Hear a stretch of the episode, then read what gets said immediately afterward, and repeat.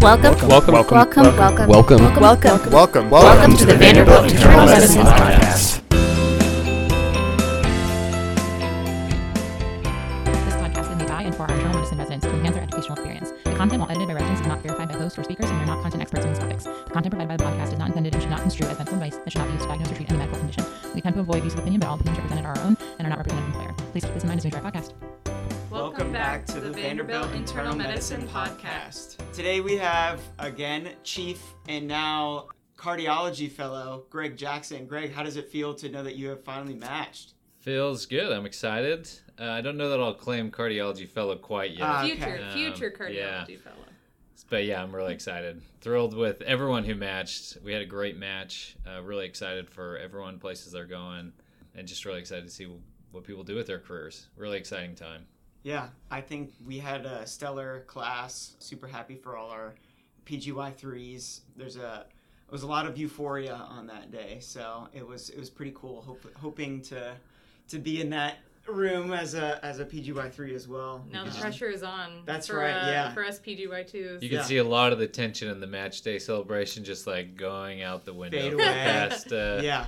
It past six months leading up to it. also very cool seeing everyone put their pin on the Yeah, map and see yeah. where they're That's awesome. going. A lot, lo- a lot in Tennessee, a lot here. So No, I that's pretty exciting. I think people know this, but it was pretty fun to interview coming from Vanderbilt and one seeing how much respect other programs have for folks who come from Vanderbilt, and then see how many different faculty members are at different big name great That's gotta be institutions cool. Yeah. Yeah. that we're came here. from Vanderbilt. Yeah. Right. Uh, so it's really it's a fun way to network, really fun way to get to know other programs, and really see what a special place it is to train at Vanderbilt. So That's pretty cool. That's really so great. So, so now you're gonna be uh, paying special attention to every EKG that comes right. that comes That's your right. way. all when those you're- Even point zero one so. troponins, I'm Yeah, very yeah, excited ooh, about. yeah. yeah. Can't wait to consult you Come next my year. way. Oh.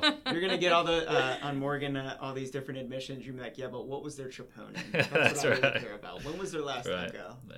Uh, I may take the EKGs over the troponin, just a personal preference. Very true. But, Yeah. but whatever. We'll uh, take it all. And then Dr. Pfaff, you want to tell us about your new developments? Oh, I, I had some big life changes as well. I am now a mother, so big change since the last time we're on the podcast. But uh, Clapping gonna blow yeah. people's ears out. Yeah, I don't know. exactly. baby came safely in November, and uh, now she's you know pooping, eating, sleeping as babies do. Wow. Everyone keeps asking me what it's like, and I think Taylor Swift said it best when she didn't even realize she was speaking about new motherhood, but miserable and magical. Wow. Well, congratulations. I'm in awe of both of you. Big, big life accomplishments. I'm just Yeah, trying what to have make you it. been doing? Yeah, I guess not too much. Yeah, definitely not, nothing compared to that. So. I did see you uh, at the PGY two retreat. You know, playing some playing some different Oh games. yes, I did get very competitive. So I was very bummed you missed out on that. that was. Was it pretty fun? Yeah, Good. I'm just glad that I Did you got. beat, Like, like, beat any personal bests, any I- personal records? I don't think so. Me and John Davis got pretty competitive on the ping pong table, but he took me down pretty easily. so. Are you a big ping pong player? I was upset. No, but he is, Yeah. and I discovered that. So. That makes sense, John. Yeah. Well, anyways, I think we'll we'll start getting moving forward to our first case. Greg, what do we what do you have for us today? Yeah, this is a great case that was brought by Dr. Kelly, one of our wonderful PGY2s, to our professor rounds. So we worked this up with Dr. Rathmill and uh, the inpatient teams. And it's a case of a 21 year old gentleman who presented after his family brought him brought him into the hospital after he was found down. Uh, He had no significant past medical history. Really hadn't followed up with a physician recently because he was so healthy. His family really can't tell us a whole ton, or didn't tell us a whole ton, about the preceding symptoms that brought him in, but said that maybe over the past several days he had become more weak and lethargic around home and just was not doing his normal things. Normally he's very active. The presenter couldn't, or Dr. Kelly couldn't remember what what he did for work, but uh, said that he was kind of active and didn't have any issues from that standpoint, except for over the past two or three days. The other thing that the family had noticed is that his skin had become a little more yellow, but those were really the only couple of pertinent points that they uh, could could mention to the to the admitting team. Really, the rest of his history, uh, like I mentioned, is pretty unremarkable. As far as family history, he has a sister who has lupus, and then a brother that the family reported upon admission um, said that he had recently been admitted with severe anemia and had a splenectomy because of a splenic rupture. Uh, but they didn't really know anything more about that history. Otherwise, his social history was pretty unremarkable. When he came into the uh, emergency department, uh, he was febrile up to 102, uh, tachycardic up to the 120s. Uh, his blood pressure was fine, he was setting well on room air. Uh, but his exam was remarkable, really, for scleral icterus and, and diffuse jaundice. No petechia, um, no purpura. Uh, otherwise, pretty unremarkable exam. Wow. Very interesting. First, uh, Dr. Papp, what are your thoughts about this so far? Yeah, I think it's surprising in a 21 year old definitely makes you think about a lot of different things than maybe our Mm-hmm. more typical medicine admissions.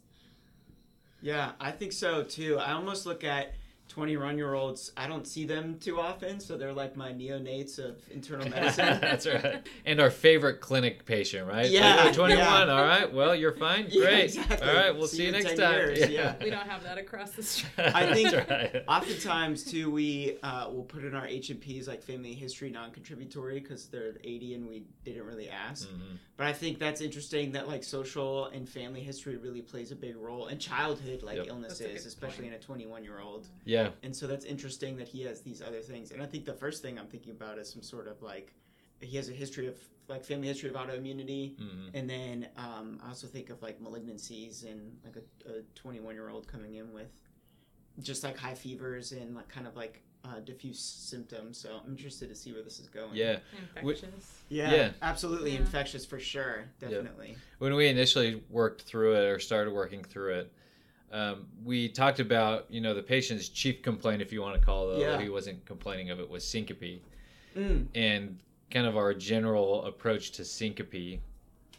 But then we were talking about, you know, we could take syncope from just kind of a broad general syncope to also adding on a few of the things that he was presenting with Yeah, jaundice, Jaundice is a big as one. well as malaise. And so we were talking about cardiovascular things, whether it was arrhythmia, structural component, but thought that exactly. Always have to think about that first. Gotta start. to the heart. But you know, we, we later discussed that that progressive time frame of over a couple days of not feeling well and then having the syncope probably wouldn't fit with something acute like an arrhythmia event. Uh, it could be something like heart failure, but he didn't have any other objective signs of heart failure on Mhm. exam or otherwise. hmm And then talked about something that Dr. Travis Richardson taught us recently in a noon conference how the presentation of syncope as opposed to cardiac arrest may lean you more towards an arrhythmia or some type of that, uh, some uh, etiology in that regard as opposed to HOCM or some other structural Mm. component.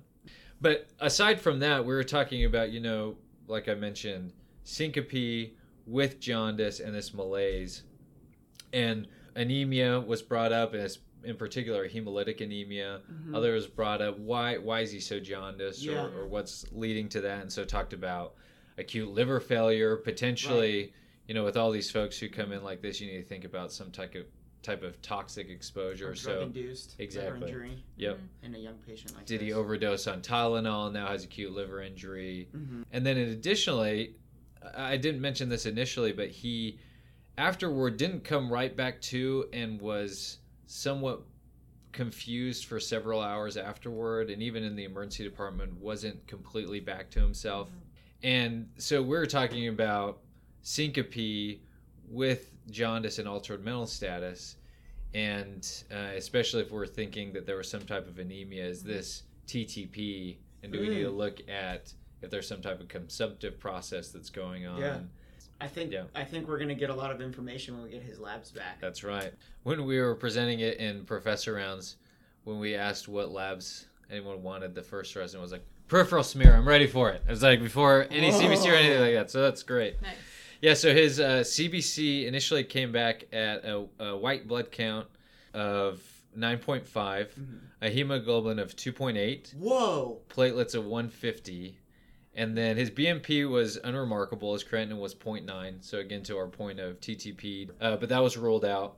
The smear was fairly unremarkable. And I think this is Huh. one of the teaching points that I'll make on this case um, that Dr. Sharma taught, um, who's one of our uh, hematologists here and runs the blood bank. This patient was actually an outside hospital transfer. Hmm. and it's unclear if there were uh, if any blood was transfused at the outside hospital.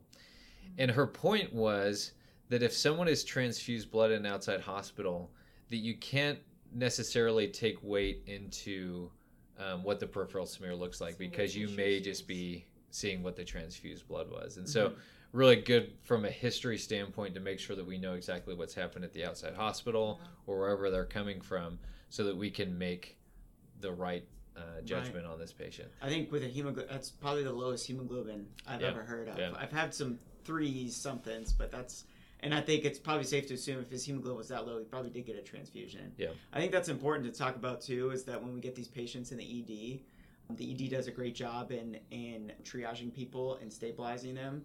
But it can make diagnosing things difficult when someone's already been transfused and you're really worried about hemolysis because then it, it makes it difficult to interpret. So uh, that's a great point. The other labs that were notable for this patient was that the MCV was normal. Again, Hmm. hard to completely interpret uh, based on if uh, the patient had a transfusion before, and the RDW was uh, in normal range as well. Um, the retic count was elevated, which again, the RDW is hard to interpret in, in that setting because we're again wondering if the patient had been transfused. Right. And then the several other labs were sent out, but the high yield labs or the DAT was sent and came back positive. Really? So the patient was ultimately diagnosed with warm autoimmune hemolytic anemia. It sounds like this patient had a lot going on. Can you tell us what are the elements of his case that allowed the primary team to make a diagnosis of warm autoimmune hemolytic anemia? Yeah, essentially it was obviously the severe anemia that he presented with, Sure. and then signs of hemolysis, both based on his LDH that was elevated, haptoglobin that was low, um, and then an elevated uh, bilirubin. And then the the real uh, kicker on this was the DAT that came back positive as confirming uh, that this was a uh, warm autoimmune uh, hemolytic anemia. So, Greg, now that we've recognized the syndrome, we're not done yet. Is that correct? Yeah, so talking about treatment for this patient is uh, tricky from the blood bank perspective um, on what type of blood that you're going to give to this patient, especially since there's those antibodies that are there um, that will complicate the picture. And so, really, the best treatment for that is to talk with the blood bank specialist and get the right uh, blood based on the testing that they do. And they'll send several additional tests to the normal, including RH subgroups, Kell, MNS, Kidd, SS, and the Duffy antigens to determine the best blood products to give to this patient. And so, with these folks, it's particularly important that you're in close communication with the blood bank and discussing, uh, again, which is the right type of blood to transfuse to these patients. This patient's case is really fascinating because, as you'll read in the in the recommendations for treatment of autoimmune hemolytic anemia, uh, prednisone is first line, and then they'll use rituximab to decrease the B cell proliferation to create the antibodies. And this patient received both of those treatments within the first couple days that he arrived to the hospital, and his hemoglobin went from 2.8 on hospital day one to hemoglobin of 14 Wow. by hospital day three or four. And so you can really have a very robust response to the treatment. Again, first line prednisone, and then typically most regimens will include rituximab as well. Greg, do we offer these patients IVIG or Plex as part of their treatment? Great question. IVIG, and I don't have the data in front of me, but IVIG has shown to have some benefit. Mhm. Dr. Sharma brought up an interesting point about apheresis or plasmapheresis. In these folks, especially in this patient who came in with a hemoglobin of 2.8, to have a successful apheresis, you have to remove a significant amount of blood, which in a patient with a hemoglobin of 2.8 can cause more complications and be dangerous, especially since we're trying to give them blood. But an interesting point that she made is even if you apherese out the uh, antibodies, the experience has shown that after the apheresis is done, there is a tendency for the antibodies to come back and even more prevalent than before. And so apheresis is not typically done in these folks. IVIG can be, but again, first and second line are uh, steroids and rituximab. Greg, I'm really just trying to see who else I can put a Vascath into. So That's right. That's, That's right. my first thought. Do you do we know why this patient developed this condition and, and what are the typical causes of warm autoimmune hemolytic anemias? Yeah, it's a it's a great question. That's another thing that we discussed for some time in the professor rounds. Fifty percent of cases of warm autoimmune hemolytic anemia are idiopathic. Uh, the other 50% are from any grab bag of different etiologies. Often we invoke infectious etiologies, HIV, EBV. Mhm. Jamie had mentioned that there's a case that she had heard about earlier this year with CLL, and Dr. Sharma mentioned that that's the most common hematologic malignancy that will result in autoimmune hemolytic anemia. In this patient's case, because of his brother's, it, it later came out that his uh, brother also had autoimmune hemolytic anemia, and that was the cause for uh, the splenic rupture. And so there's a high suspicion that this patient has a congenital or inherited immune deficiency that's leading to all of this. Unfortunately, after the first round of genetic testing that was performed, that was all negative, and he was lost to follow up, probably because he was feeling so Feeling great, great. after steroids Yep, and rituximab. So we don't have a final kind of Don't cause. yeah. But that's our leading inclination. Yep. Very interesting. I think just um, just as an aside too, for some of these other etiologies that we were thinking about, ge- some general categories like Greg mentioned, infectious, malignant, rheumatologic are some of some of the big ones, and that CLL, like he mentioned, can be seen in up to 11% of people with autoimmune hemolytic anemia, which was really surprising to me when I saw that case because it was, certainly wasn't what first came to mind for me.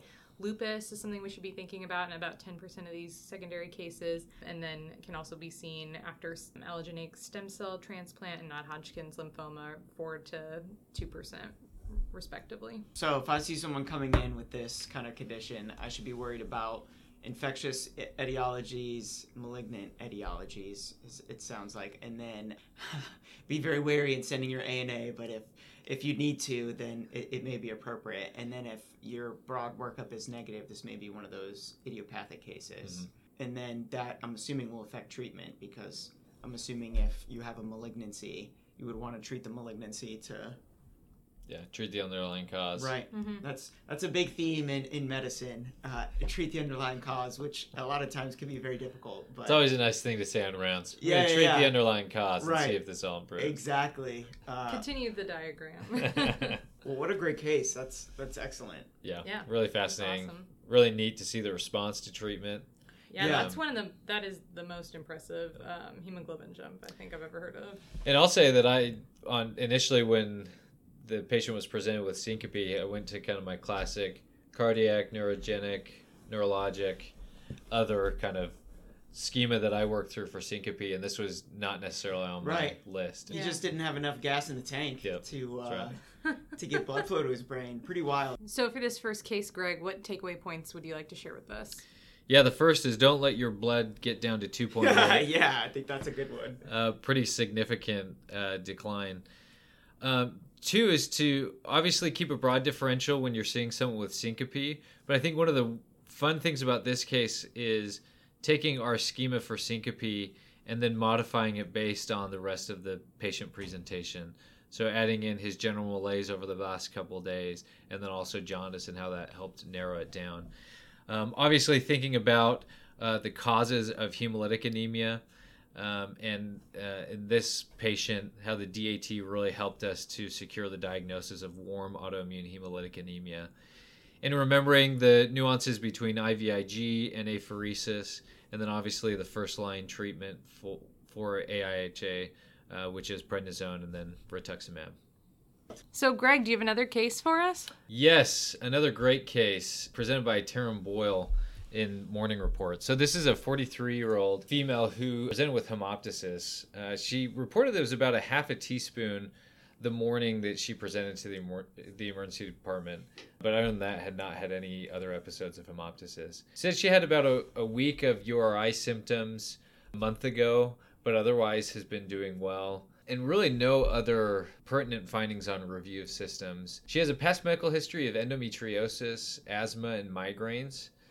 And as far as medications, takes albuterol, Advair, Allegra, Flonase, and really her family history and social history are unremarkable as far as this case is concerned. Initially, with her exam, her vitals, she was afebrile, her heart rate was 100, her blood pressure was 142 over 86, and she was fortunately breathing 100% on room air. I think this is a good place to stop to talk about one of the important things in anyone who's coming in with hemoptysis, and that's trying to differentiate if this is large volume hemoptysis versus small volume hemoptysis. Not only is it important for your management, but it'll also help you determine different etiologies of hemoptysis. So the classic teaching is that 500 cc's or more of blood is classified as large volume hemoptysis. However, I recall in the MICU kind of quoting that to either the fellow or the attending, and they say, That's all right and good. I feel fine about that. But what I really care about is their oxygenation status.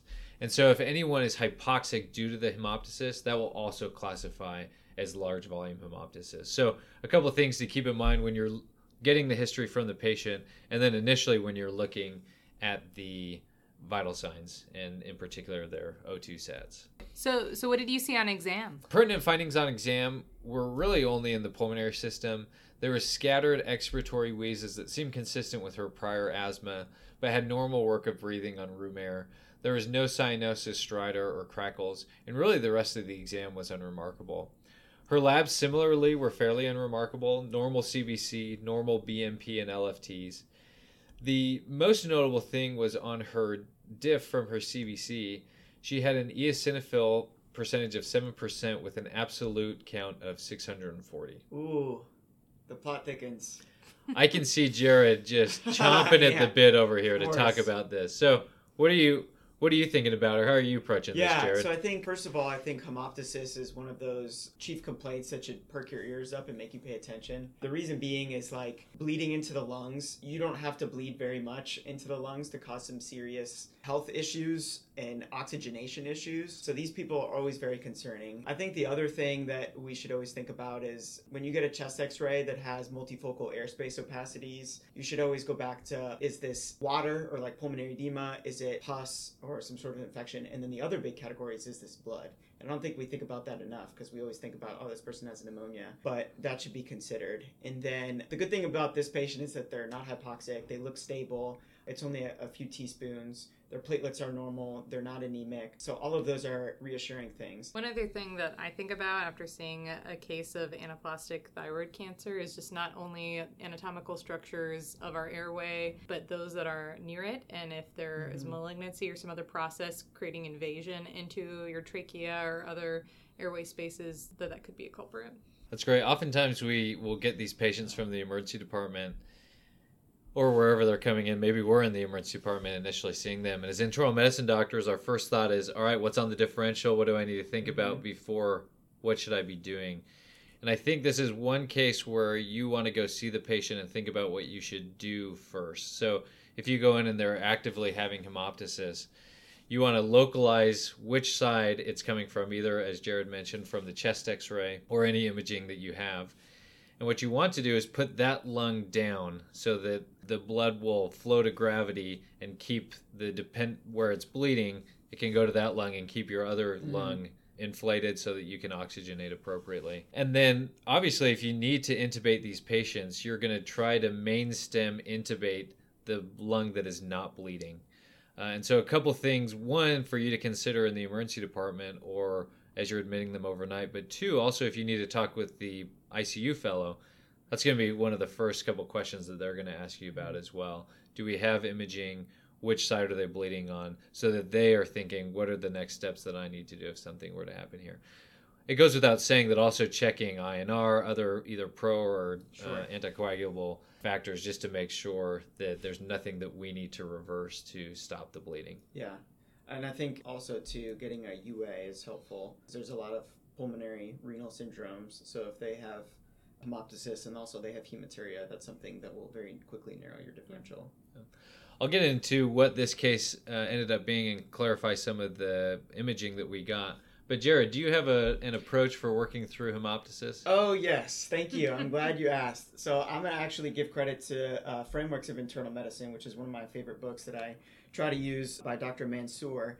But he has a framework for hemoptysis that kind of breaks it down into basically three main categories: so cardiovascular causes, actual pulmonary causes, and then just a grab bag of other. So it's not always a problem with the lungs. So a lot of, I mean, yeah, with everything is about the lungs. let me be clear. But so PE and heart failure are two very common causes of hemoptysis, and that's more of an obstructive cause. And then thinking about blood vessels in the cardiovascular system, so vasculitides, and thinking of pulmonary capillaritis, that's a huge category. And then valvular disease, especially if you have like severe, I think mitral uh, regurg or mitral stenosis, having um, that back up into the lungs. And then if you have any AVMs, that can cause hemoptysis. And then going to pulmonary causes, he breaks it down into problems within the airway versus the actual lung parenchyma. So you can just have general inflammation of the large airways with anything that can cause a bronchitis, also bronchiectasis, and then large malignancies that can bleed into the airway, as well as if the malignancy is invading into one of the blood vessels or bronchial arteries, that would be very concerning. And then for parenchymal causes, just pretty bad pneumonias, if you have a lung abscess, TB, invasive fungal infections, all of those things can cause hemoptysis. And I think the big thing to think about too is it's helpful to figure out the source. Obviously, we said uh, treat the underlying cause. So if you have something that's more of a, a vascular, like a, a structural cause, uh, getting like a CT bronchial artery angiogram uh, is helpful because that can pinpoint where the bleeding might be coming from, and then IR can actually embolize those things. Where if it's more a systemic thing like a vasculitis, uh, PE, or like a lung infection, you're obviously going to treat that very different um, than a structural cause. And then finally, you can have just very, very weird other causes, but one of them he lists is idiopathic pulmonary hemosiderosis, which I've never actually heard of. But that if if you've worked up these all these other things, then there could be just an idiopathic cause. So, kind of going back to this case, Greg, what did this patient end up having? So two other fun ones that I'll mention, just because I, I believe several years ago there was a case report of essentially a bronchial Dieulafoy's lesion um, that led to obviously large volume massive hemoptysis. And in this patient, I actually really thought this was going to be catamenial hemoptysis Mm. because of her endometriosis. I was not right. Again, that usually happens, but it was fun to think about. Anyway, this this patient ended up having uh, ended up getting a CT scan that showed a 2.1 centimeter what looked like mass-like lesion in her right upper lobe. And then the CT chest revealed a right upper lobe cavitary lesion with slightly thickened irregular walls. And within the cavity, there was a rounded, partially calcified material surrounding by a thin crescent of air that again measured about 2.7 centimeters. The appearance of all of this was uh, most suggestive of pulmonary aspergillosis, and subsequent serologic studies confirmed that this was indeed aspergillosis. Wow, that's so cool. Great case. Yeah. What a great case. So that m- must have been the cause of the eosinophilia. Then going back to that. You got it. And, and I think a couple of interesting points about this case, and, and for those of us who remember back to step one, if we haven't seen Mm. uh, pulmonary aspergillosis or had had any experience with aspergillosis during residency, is that there are several different ways that aspergillosis can cause problems. And three that I'll mention here are one, pulmonary aspergillosis, which is essentially the invasive spectrum of the disease. Um, it can be anywhere from indolent to invasive aspergillus, aspergillus infections and can be acute versus chronic. I think a lot of us would think about kind of like what Jared was saying of asp- aspergillus causing a hypersensitivity type reaction. So the ABPA or allergic bronchopulmonary aspergillosis, which yes is a mouthful, and we'll talk a little bit about that and and the eosinophil count there. But then the radiologic confirmation in this patient is that she actually had an aspergilloma um, in a cavitary lesion, and and in, and in my mind, the way that I'm thinking about this is well, great that we nailed the aspergilloma, but where is that cavitary lesion coming from, and how did how, how did the that that set up obviously the aspergilloma? Do we need to be thinking about other causes for cavitary lesions, Mhm, such as TB, vasculitic processes? Um, and this patient fortunately had neither one of those, and it was thought that the cavitary lesions were likely secondary to her underlying chronic lung disease from asthma and and probably having chronic pulmonary aspergillosis. So another point that I thought was really interesting uh, that Taryn Boyle taught us about this case is that is when we should be thinking about ABPA in in patients with asthma. And the prevalence in asthmatics is is anywhere around 10 to 13 percent, and it's associated with accelerated lung function decline, poorly controlled asthma despite optimal therapy, and fleeting infiltrates on imaging. And so, something for us to keep in mind in folks that we know are on good treatment for asthma but are still really having a difficult time with their disease. We, you can make the diagnosis in uh, by testing and also by imaging findings. You only need two out of three of these to make the diagnosis.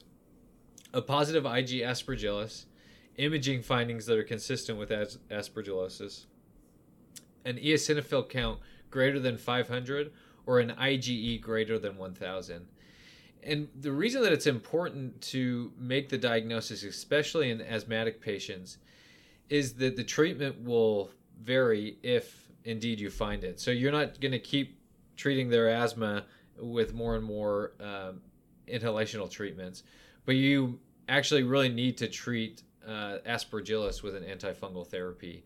And it's usually itraconazole for about three to six months. And then, based on the IgE level, can also use prednisone. So really, really important consideration for us to have in the hospital, but also in our outpatient clinics as we're managing these folks mm-hmm. and trying to understand all the factors that go into their asthma. I think that's fascinating, and I think that's also uh, important just uh, to get make sure you get a CBC with diff on patients who have yeah. asthma-like symptoms or reactive airway disease, obstructive lung disease, because that can help you guide treatment. Uh, Greg, do you want to give us some takeaway points about this case? I think big takeaway points for uh, this case are one, recognizing small versus large volume hemoptysis and the differential, as Jared so brilliantly pointed out, and things that we need to be thinking about there. And then again, our initial approach in management of these patients, where they need to be going, whether it's the floor or the ICU, where the bleeding's coming from, and how that will guide our our treatment decisions. And then as far as aspergillosis, I think for the majority of us, not just during residency but in our career, is thinking about this disease in asthmatics like uh, Taryn Boyle taught and thinking of if they are not well controlled, is that something that I need to be thinking about and recognize that that can be an etiology leading to worsening of their disease. Awesome. Well, thanks so much for joining us and teaching us today, Greg. And everyone, please join us again next time on the thanks everyone. Uh, really great being with you. And just from all the Chiefs, we'd like to tell you how much we appreciate all the hard work you do. Um, please let us know if there's anything we can do for you. Awesome. Thanks a lot, Greg.